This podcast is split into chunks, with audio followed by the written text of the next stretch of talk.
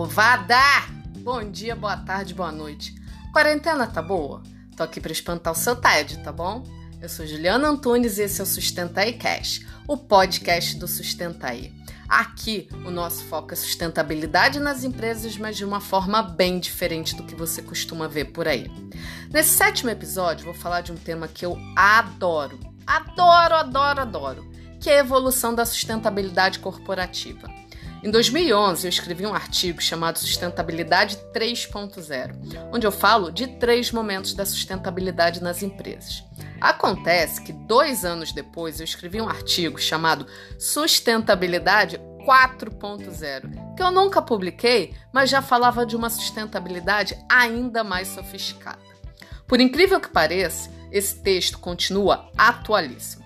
Ou melhor, agora e principalmente num cenário pós-pandemia, é que ele realmente vai fazer sentido. Mas chega de enrolar e vamos logo ao tema do podcast. Para eu falar de 3.0 e 4.0, é porque logicamente tem a versão 1 e a versão 2. O que é sustentabilidade 1.0? Antes, só para deixar claro, tudo que eu vou falar aqui é baseado na minha experiência e na minha opinião, beleza? Então, para mim, a sustentabilidade 1.0 foi o primeiro passo além da licença para operar. Fazendo um resgate histórico, em 72, a ONU organizou a Conferência das Nações Unidas sobre o Homem e o Meio Ambiente, meio que embalada pela criação do Clube de Roma de 68. O Clube de Roma, que existe até hoje, é um grupo composto por políticos, cientistas, empresários, artistas que se reúne para debater sobre vários assuntos relacionados à política, economia e principalmente meio ambiente e desenvolvimento sustentável. Esse clube ficou muito famoso por causa de um relatório chamado Limits to Growth, que eles publicaram em 72 e apontava, por meio de modelagem computacional, os impactos sociais e ambientais provocados pelo modelo de desenvolvimento econômico da época. Essa modelagem se baseava em cinco variáveis: população mundial, industrialização, poluição, produção de alimentos e esgotamento de recursos naturais. Há quase 50 anos, a conclusão foi que o modelo econômico era absolutamente insustentável. Pois bem, depois do Clube de Roma, da Conferência de 72, do próprio relatório de Brundtland de 87, que também é muito famoso porque ele trouxe a definição de desenvolvimento sustentável, foi só a partir da Rio 92 que a sustentabilidade virou pauta efetiva nas empresas. O que aconteceu na época? A década de 80 ficou famosa por causa de várias denúncias de grandes ONGs, tipo, estão matando as baleias, estão jogando petróleo no mar. Então, a Rio 92 meio que canalizou várias pressões. Foi essa das ONGs, foi a pressão pelo cumprimento da Agenda 21, a pressão de outros setores da sociedade e também das esferas governamentais. E tudo isso fez com que as empresas tivessem que encarar a sustentabilidade como uma responsabilidade que também era delas que existia até então era basicamente filantropia e o cumprimento de requisitos legais. Só que as empresas viram que principalmente a filantropia não estava dando conta de atender essa pressão e estava ficando cada vez mais caro manter isso porque o retorno era pífio. E aí o que, que aconteceu? Elas começaram a cuidar desses projetos internamente e, de certa forma, eles eram mais alinhados ao negócio. Inclusive, pode anotar aí, não me lembro quando exatamente, se já é na próxima semana ou na outra, mas está na minha agenda de podcast gravar um episódio sobre responsabilidade social estratégica. Bem diferente de responsabilidade social pura e simples. Mas enfim, foi assim que surgiu o que eu vou chamar aqui de sustentabilidade 1.0, mas que é popularmente conhecida como responsabilidade socioambiental, que ainda existe pra caceta até hoje. O que seria isso exatamente? Seria uma área que funciona, que funciona baseada na execução de projetos criados de acordo com a demanda dos stakeholders da empresa. É uma área reativa que existe basicamente para legitimar a empresa e seus diversos impactos sociais e ambientais perante públicos de interesse. Eu, Juliana, não lembro se já contei aqui, acho que não. Mas eu vim da área de responsabilidade social. Eu gerenciava projetos sociais que eram criados a partir da análise do diálogos corporativos que a empresa fazia de tempos em tempos com seus stakeholders. É o que eu digo. Hoje já tem até gente que entra no mercado direto pela porta da sustentabilidade. Mas a, a, geração anterior, né, a minha geração e até meados dessa geração atual, ela entrou pela porta da responsabilidade social ou da gestão ambiental e fez a migração. Então, a gente tem a tal da sustentabilidade 1.0 iniciando mais ou menos na década de 90. Quer dizer, isso mais na Europa. No Brasil, ela começou para valer mesmo nos anos 2000. E como eu já disse aqui, ainda tem muita empresa que faz isso. E aí, em meado desses anos 2000, as empresas descobriram o poder mágico da comunicação da sustentabilidade. Isso virou uma febre. É o que eu chamo de sustentabilidade 2.0. Depois de passar uma década com vários escândalos de uso de mão de obra infantil, abuso de direitos humanos, as empresas perceberam que, mais do que responder a demandas de stakeholder, a sustentabilidade podia ser fonte de reputação e retorno rápido. Era o passo seguinte à criação e gestão de projetos socioambientais. Eles tinham que ser divulgados. E assim, a sustentabilidade também passou a fazer parte da estratégia da comunicação e do marketing das empresas. E junto com isso veio o boom do famigerado relatório de sustentabilidade. Aí, pegando carona nesse novo mercado, empresas foram criadas com o intuito de fazer relatório de sustentabilidade. Só isso. Tem, tinha empresa, eu não sei se ainda existe, mas tinha empresa que só existia para fazer relatório de sustentabilidade. Teve empresa grande que chegou ao cúmulo de criar gerência só para GRI. Aí tu pensa assim, meu Deus, isso é muito surreal. Teve agência de publicidade que criou um setor só para atender campanhas de sustentabilidade. Foi tudo nesse nível. Eu não vou negar não, teve gente que ganhou grana pra caramba com isso. Olhando o copo meio cheio, né, a comunicação da sustentabilidade foi uma baita oportunidade para alavancar a transparência das empresas. E teve muita coisa legal nisso, sem contar que as redes sociais transformaram o cidadão comum em um baita stakeholder com força suficiente para exigir mudança. Tipo, quem lembra do caso da Arezo? Eu não lembro direito, mas acho que, tinha, que foi mais ou menos um lançamento de uma coleção de sapato e acessório com pele de animais e foi tanta pressão que ela teve que tirar a coleção toda das lojas. Uma baita mancha na imagem sem contar o prejuízo financeiro. Mas olhando agora o copo meio vazio, a verdade é que teve muito show de horror, muito greenwashing pesado. Para mim, por exemplo, relatório de sustentabilidade é obra de ficção. Já cansei de pegar relatório com 100 páginas que metade era foto de produto. Já peguei relatório que chamava óbito de funcionário por acidente de trabalho de eventualidade. Já peguei empresa de petróleo e gás dizendo que estava em transição para energia, sendo que 98% do investimento era para petróleo. Então, assim, eu sinceramente não curto o relatório de sustentabilidade. Apesar de hoje estar bem esvaziado, ele continua custando uma fortuna e, tem, em termos práticos, ele não significa muita coisa não. Só que apesar disso, comunicação tem a sua importância. Eu já falei dela no episódio sobre a relação de amor e ódio da comunicação com sustentabilidade. Ela é fundamental para o engajamento interno e foi um processo de evolução que as empresas tinham que passar. Há uns 10 anos ou mais, o CEBEDS, que é o Conselho Empresarial Brasileiro de Desenvolvimento Sustentável, ele lançou um guia de comunicação e sustentabilidade. Muito bacana, ele era um guia muito bom. Só que ele já tem muito tempo, então não sei se ele passou por alguma atualização e nem se ainda está disponível, mas acho que vale a pena entrar no site e ver. É cebedes.org, C-E-B-D-S.org. E aí então, chegamos na sustentabilidade 3.0 que, na minha visão, é a sustentabilidade nos processos da empresa, seja processos de negócio ou processos produtivos. Eu sempre bato na tecla de que a sustentabilidade não é uma área que começa e termina nela. Ela é integradora, ela é cross, ela permeia todos os processos e todas as áreas da empresa. Voltando no tempo, lá atrás, logo depois da Segunda Guerra, o Japão, que estava em terra arrasada, pôs todo mundo na roda ao propor um novo modelo de gestão baseado nos princípios da qualidade. Isso gerou muita eficiência nas empresas e o país virou uma potência econômica.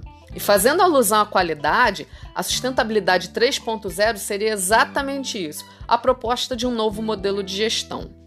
Uma vibe que eu sempre tive, e isso incomodou muito a geração que veio antes de mim e cuidava da sustentabilidade, ou seja, os meus chefes, é que a sustentabilidade 3.0 tem uma pegada financeira forte. Ela está totalmente alinhada ao negócio. Se a gente pegar a responsabilidade socioambiental, o que ela é do ponto de vista financeiro? Um custo necessário. A gente faz para os stakeholders pararem de buzinar no nosso ouvido. E isso vai de encontro ao que eu falei no segundo episódio do Sustenta iCash. Custo, custo necessário roda nos momentos de crise. Na sustentabilidade 3.0, ela é investimento. E se é investimento, gera retorno. Tem que gerar. Premissa básica de administração. E o que acontece quando a empresa, por exemplo, insere sustentabilidade nos seus processos? Ela muda a forma de produzir, de vender, de comprar, de se comunicar, de se relacionar, de negociar. Ela sai de uma sustentabilidade reativa, que é o que a gente vê na 1.0 e na 2.0, para um modelo proativo. Do ponto de vista de negócios, isso é uma baita vantagem competitiva, principalmente mercados comoditizados e mercados que estão ficando cada vez mais restritivos.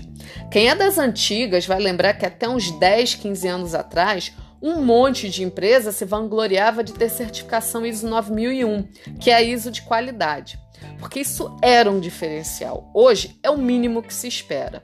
Agora, olha a loucura. Esse artigo de sustentabilidade 3.0 eu escrevi há nove anos. Hoje, em pleno 2020, ainda faz sentido apontar a sustentabilidade como vantagem competitiva. Imagina o quanto as pessoas me chamaram de doida ao falar disso lá em 2011. E aí, voltando à questão da proatividade, quais benefícios gerados pela sustentabilidade atrelada aos processos? O primeiro e mais óbvio e mais básico é a eficiência operacional. Redução de desperdício, de geração de resíduo, redução de consumo de matéria-prima, de água, de energia, que leva a uma redução de custos. Se entrar na seara de produtos sustentáveis, dependendo do caso, pode levar a um aumento de receita. Junto disso, a empresa diminui os riscos e gera valor para o acionista ou para o investidor. Do ponto de vista financeiro, o custo de capitalização pode diminuir. No primeiro episódio, eu falei dos princípios do Equador. Tem muito a ver com isso. Entrando numa parada mais intangível, a sustentabilidade 3.0 pode levar a um aumento no valor de marca e perenidade de, negócio. E em relação a vendas, pode levar a uma atuação em mercados restritivos, enfim, a gente pode ter várias possibilidades. E aí, chegando na sustentabilidade 4.0, que é o meu xodozinho, eu tenho que lembrar o seguinte: isso foi um artigo que eu escrevi em 2013. Sete anos na velocidade em que a gente está é coisa do século passado. Mas por incrível que pareça, só agora que as pessoas começam a olhar para essa lógica como algo que faça real sentido. A sustentabilidade 4.0 nada mais é que a mudança no modelo de negócios das empresas para modelos sustentáveis. Se a gente pegar a sustentabilidade 3.0, ela tem por trás uma lógica bem simples. A gente está melhorando o que vem sendo feito desde sempre. Ou então, muitas vezes, a gente está dando mais eficiência a uma indústria que naturalmente não tem como ser sustentável. Por exemplo, mineração. Por mais que os processos de uma mineradora, principalmente os produtivos, sejam sustentáveis, a atividade core por si só é insustentável. A empresa está extraindo um recurso da natureza.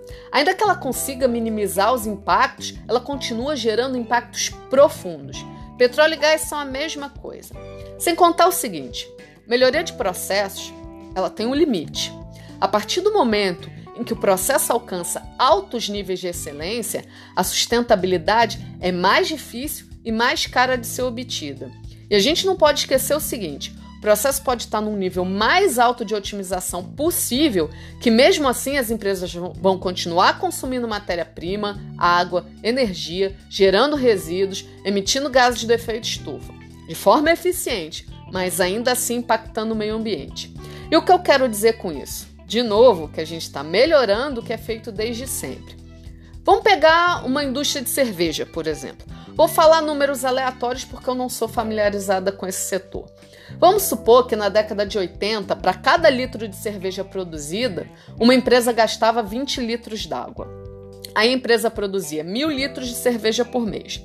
Isso significa que ela consumia mensalmente 20 mil litros de água na produção. Só que passados 40 anos, ela foi melhorando o seu processo e agora ela consome 2 litros de cerveja para 2 litros de água para cada litro de cerveja produzido. Poxa, Juliana, que legal, que empresa sustentável.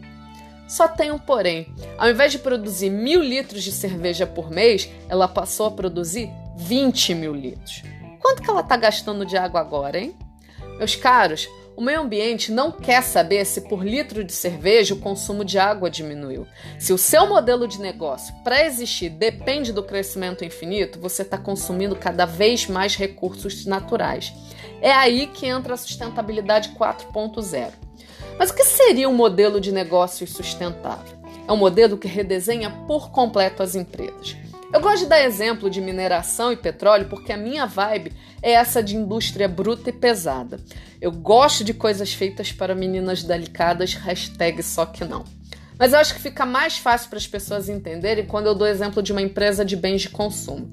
E aí pegamos novamente o exemplo da cerveja. Qual é o indicador que o diretor financeiro baba quando vê? É o aumento de consumo. No mundo pré-pandemia, ou seja, até dois meses atrás, a gente vivia num modelo econômico que ainda é o modelo do século XX. Então, para um diretor de finanças de uma empresa de bebida, o que ele quer saber é quantos litros a empresa está vendendo e quanto aumentou em relação ao ano anterior. Só que a gente, só que antes da pandemia já tinha um movimento para mudar essa lógica corporativa, e eu imagino que a quarentena vai dar uma acelerada boa nisso. Eu brinco dizendo que o Covid vai fazer a gente efetivamente entrar no modo de viver do século XXI.